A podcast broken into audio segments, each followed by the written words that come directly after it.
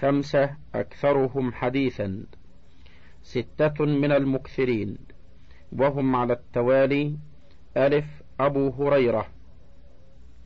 روى خمسة آلاف وثلاثمائة وأربعة وسبعين حديثا. وروى عنه أكثر من ثلاثمائة رجل. باء ابن عمر. روى ألفين وستمائة وثلاثين حديثا. جيم أنس بن مالك.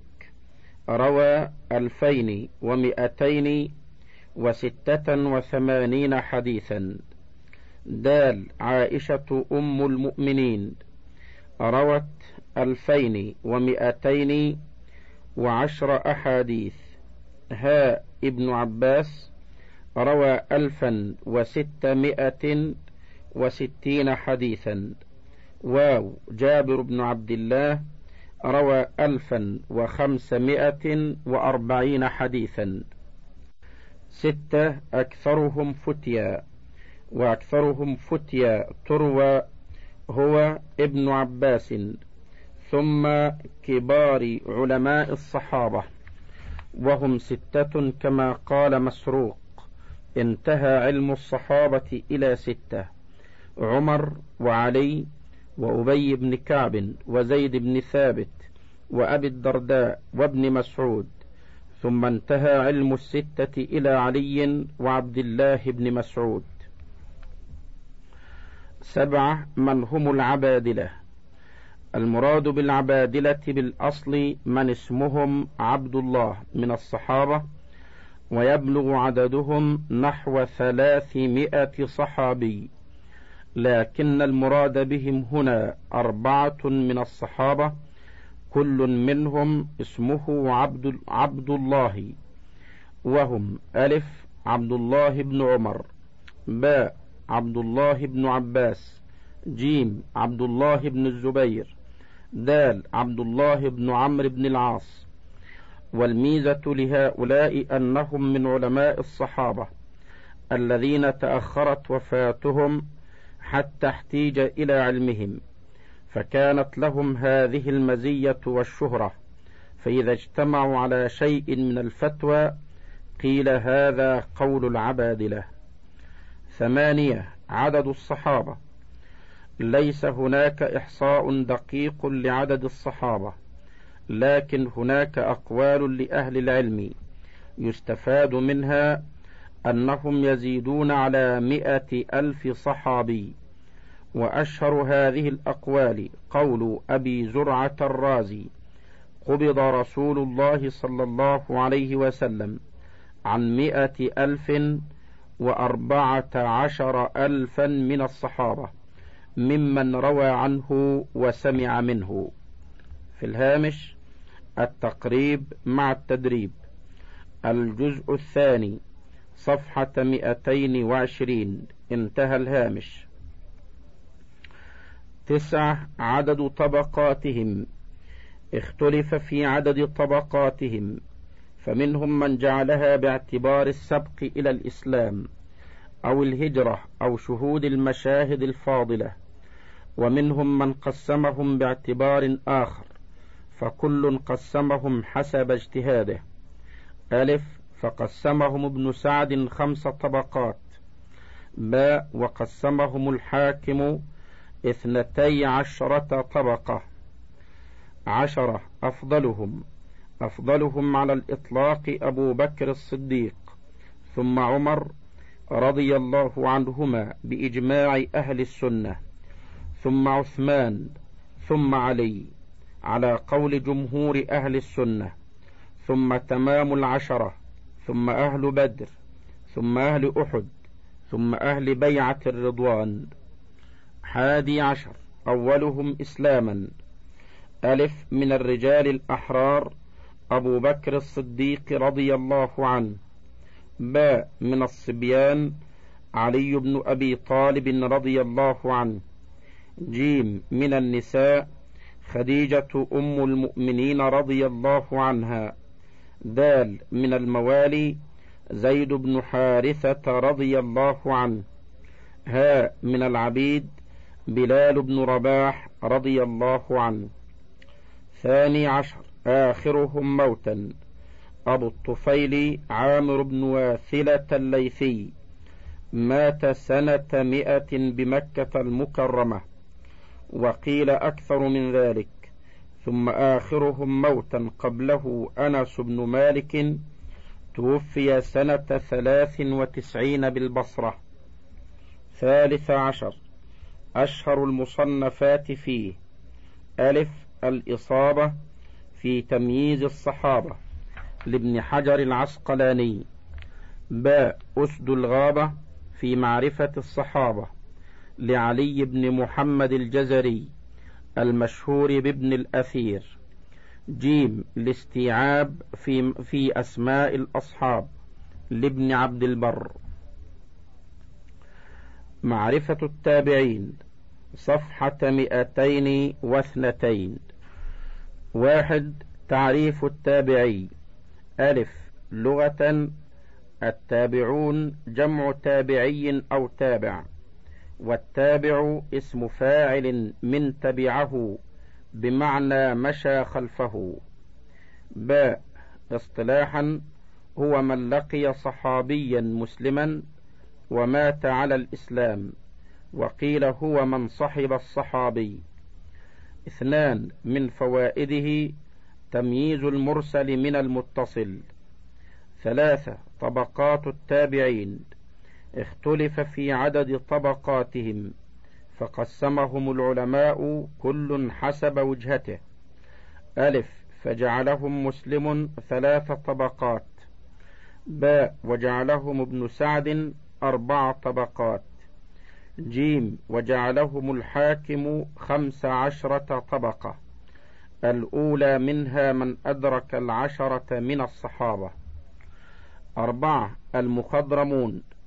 واحدهم مخضرم والمخضرم هو الذي أدرك الجاهلية وزمن النبي صلى الله عليه وسلم وأسلم ولم يره والمخضرمون من التابعين على الصحيح وعدد المخضرمين نحو عشرين شخصا كما عدهم الإمام مسلم والصحيح أنهم أكثر من ذلك. ومنهم أبو عثمان النهدي والأسود ابن يزيد النخعي. خمسة الفقهاء السبعة. ومن أكابر التابعين الفقهاء السبعة. وهم كبار علماء التابعين. وكلهم من أهل المدينة.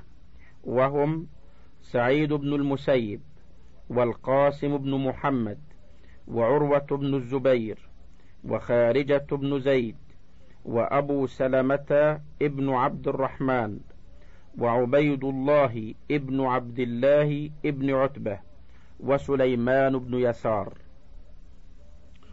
في الهامش جعل ابن المبارك سالم بن عبد الله ابن عمر بدل أبي سلمة وجعل أبو الزناد بدلهما أي بدل سالم وأبي سلمة أبا بكر ابن عبد الرحمن. انتهى الهامش. ستة. أفضل التابعين. هناك أقوال للعلماء في أفضلهم والمشهور أن أفضلهم سعيد بن المسيب. وقال أبو عبد الله محمد بن خفيف الشيرازي ألف.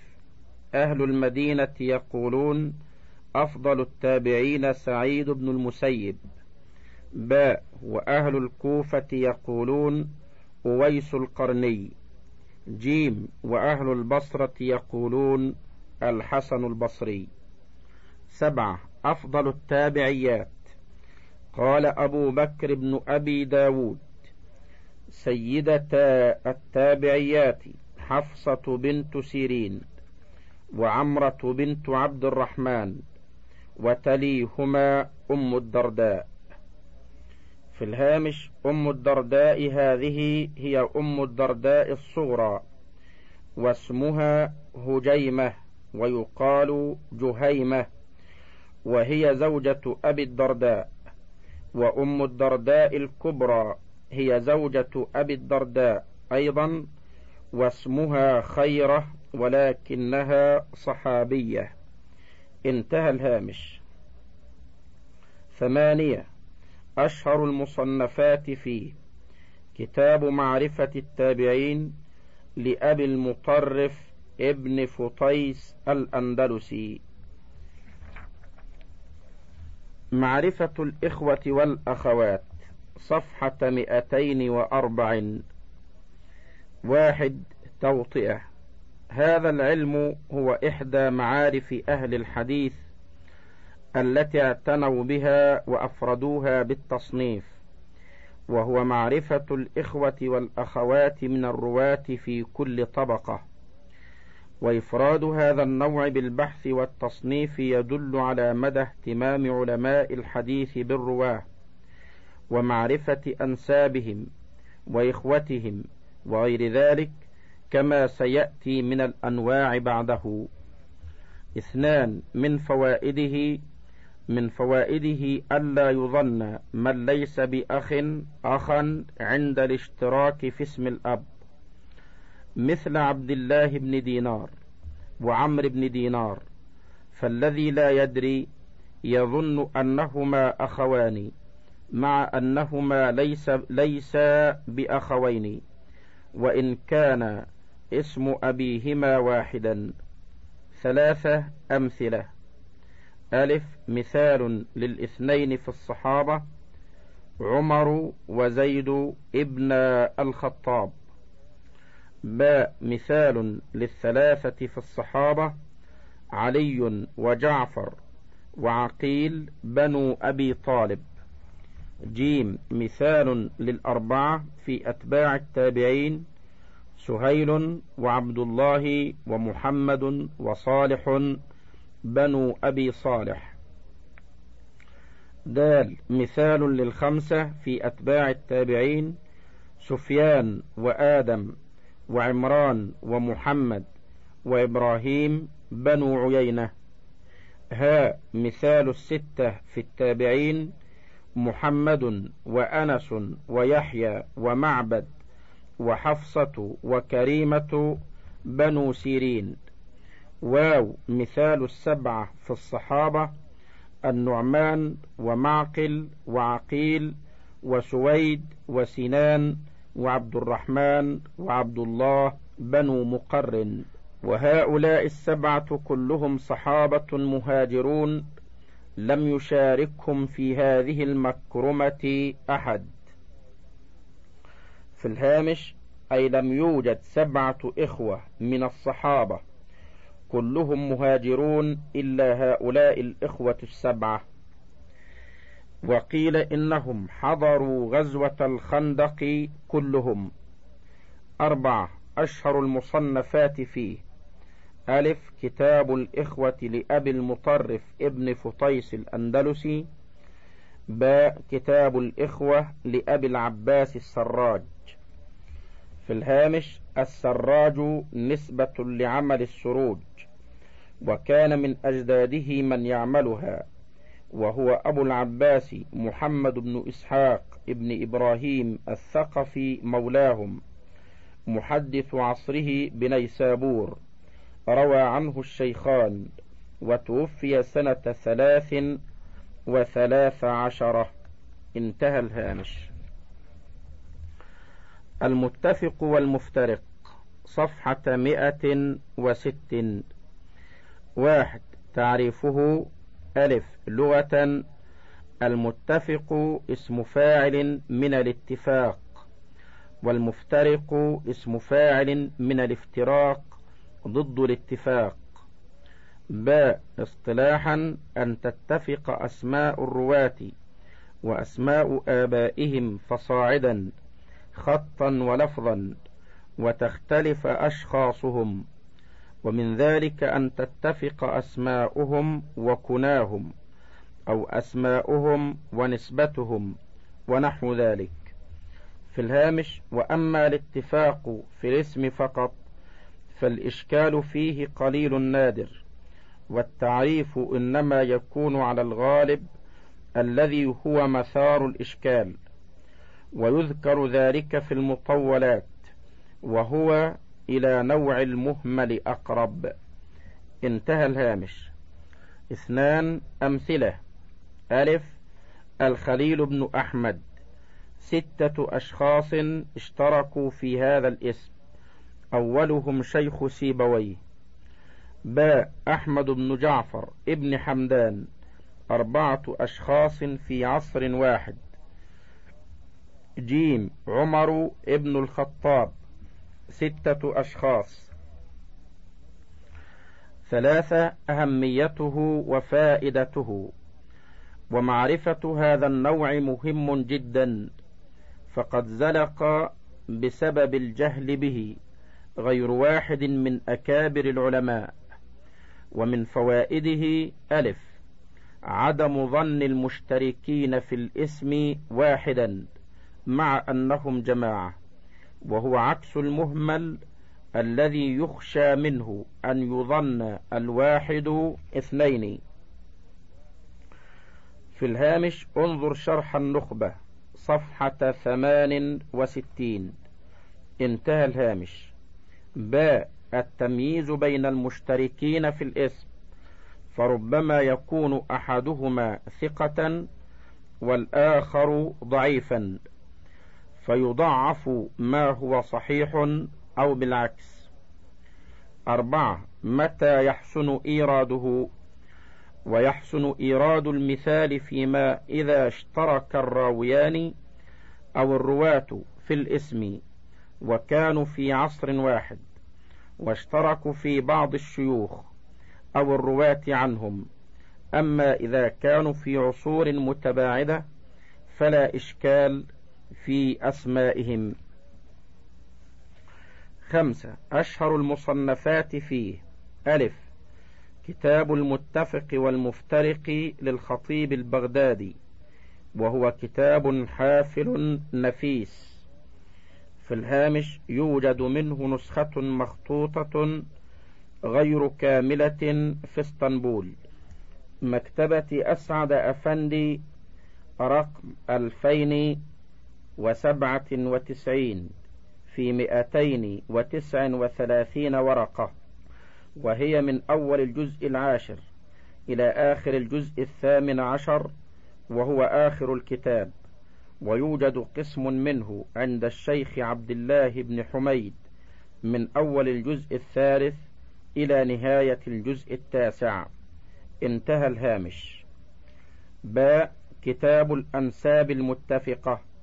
للحافظ محمد بن طاهر المتوفى سنة خمسمائة وسبع هجرية وهو لنوع خاص من المتفق.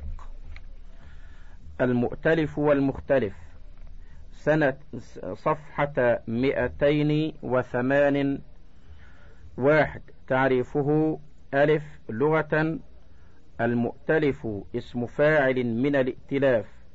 بمعنى الاجتماع والتلاقي وهو ضد النفرة والمختلف اسم فاعل من الاختلاف ضد الاتفاق. باء اصطلاحا أن تتفق الأسماء أو الألقاب أو الكنى أو الأنساب خطا وتختلف لفظا. في الهامش سواء كان مرجع الاختلاف في اللفظ النقط أو الشكل. انتهى الهامش. اثنان أمثلته. ألف. سلام وسلام. الأول بتخفيف اللام والثاني بتشديد اللام. باء مسور ومسور. الأول بكسر الميم وسكون السين وتخفيف الواو. والثاني بضم الميم وفتح السين وتشديد الواو. جيم البزاز والبزار. الأول آخره زاي والثاني آخره راء. دال الثوري والتوزي. الأول بالثاء والراء والثاني بالتاء والزاي. ثلاثة هل له ضابط؟ ألف أكثره لا ضابط له لكثرة انتشاره وإنما يضبط بالحفظ كل اسم بمفرده. باء ومنه ما له ضابط وهو قسمان. واحد ما له ضابط بالنسبة لكتاب خاص أو كتب خاصة مثل أن نقول إن كل ما وقع في الصحيحين والموطأ يسار فهو بالمثنات ثم المهملة إلا محمد بن بشار فهو بالموحدة ثم المعجمة. اثنان ما له ضابط على العموم أي لا بالنسبة لكتاب أو كتب خاصة مثل أن نقول سلام كله مشدد اللام إلا خمسة ثم نذكر تلك الخمسة أربعة أهميته وفائدته. معرفة هذا النوع من مهمات علم الرجال. حتى قال علي بن المديني أشد التصحيف ما يقع في الأسماء لأنه شيء لا يدخله القياس ولا قبله شيء يدل عليه ولا بعده. وفائدته تكمن في تجنب الخطأ وعدم الوقوع فيه. خمسة أشهر المصنفات فيه. ألف المؤتلف والمختلف لعبد الغني ابن سعيد. باء الإكمال لابن ماقولا وذيله لأبي بكر بن نقطة. المتشابه صفحة مئتين وعشرة. في الهامش وهو يتركب من النوعين قبله أي من نوعي المتفق والمفترق والمؤتلف والمختلف. انتهى الهامش. واحد تعريفه. ألف لغة اسم فاعل من التشابه بمعنى التماثل ويراد بالمتشابه هنا الملتبس ومنه المتشابه من القرآن. أي الذي يلتبس معناه.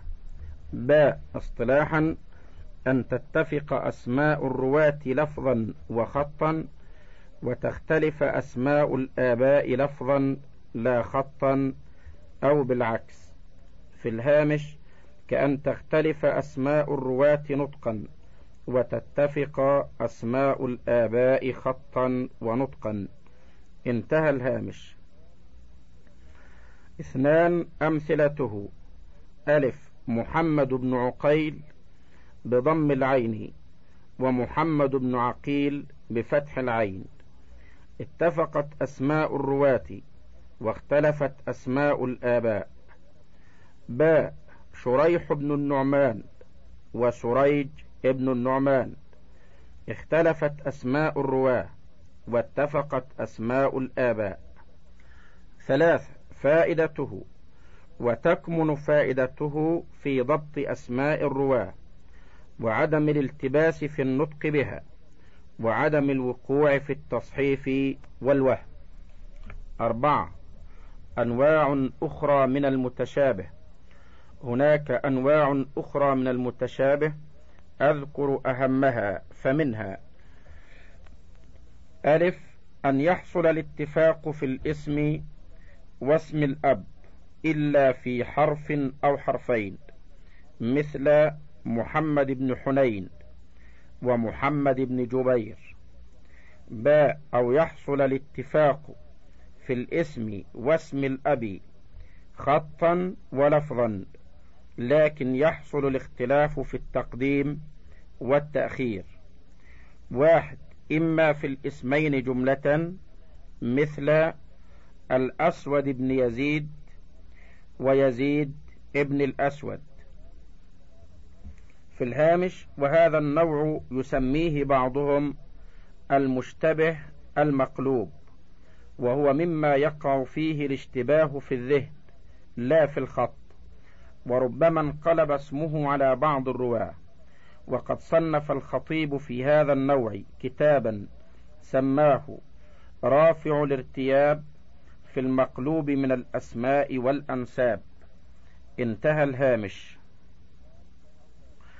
اثنان أو في بعض الحروف مثل أيوب بن, بن سيار وأيوب ابن يسار. خمسة أشهر المصنفات فيه. ألف تلخيص المتشابه في الرسم. وحماية ما أشكل منه عن بوادر التصحيف والوهم للخطيب البغدادي. باء تالي التلخيص للخطيب أيضا وهو عبارة عن تتمة أو ذيل للكتاب السابق وهما كتابان نفيسان لم يصنف مثلهما في هذا الباب. في الهامش توجد منهما نسختان كاملتان. في دار الكتب المصرية وعندي صورة عنهما. انتهى الهامش. انتهى الشريط السابع. وللكتاب بقية على الشريط التالي.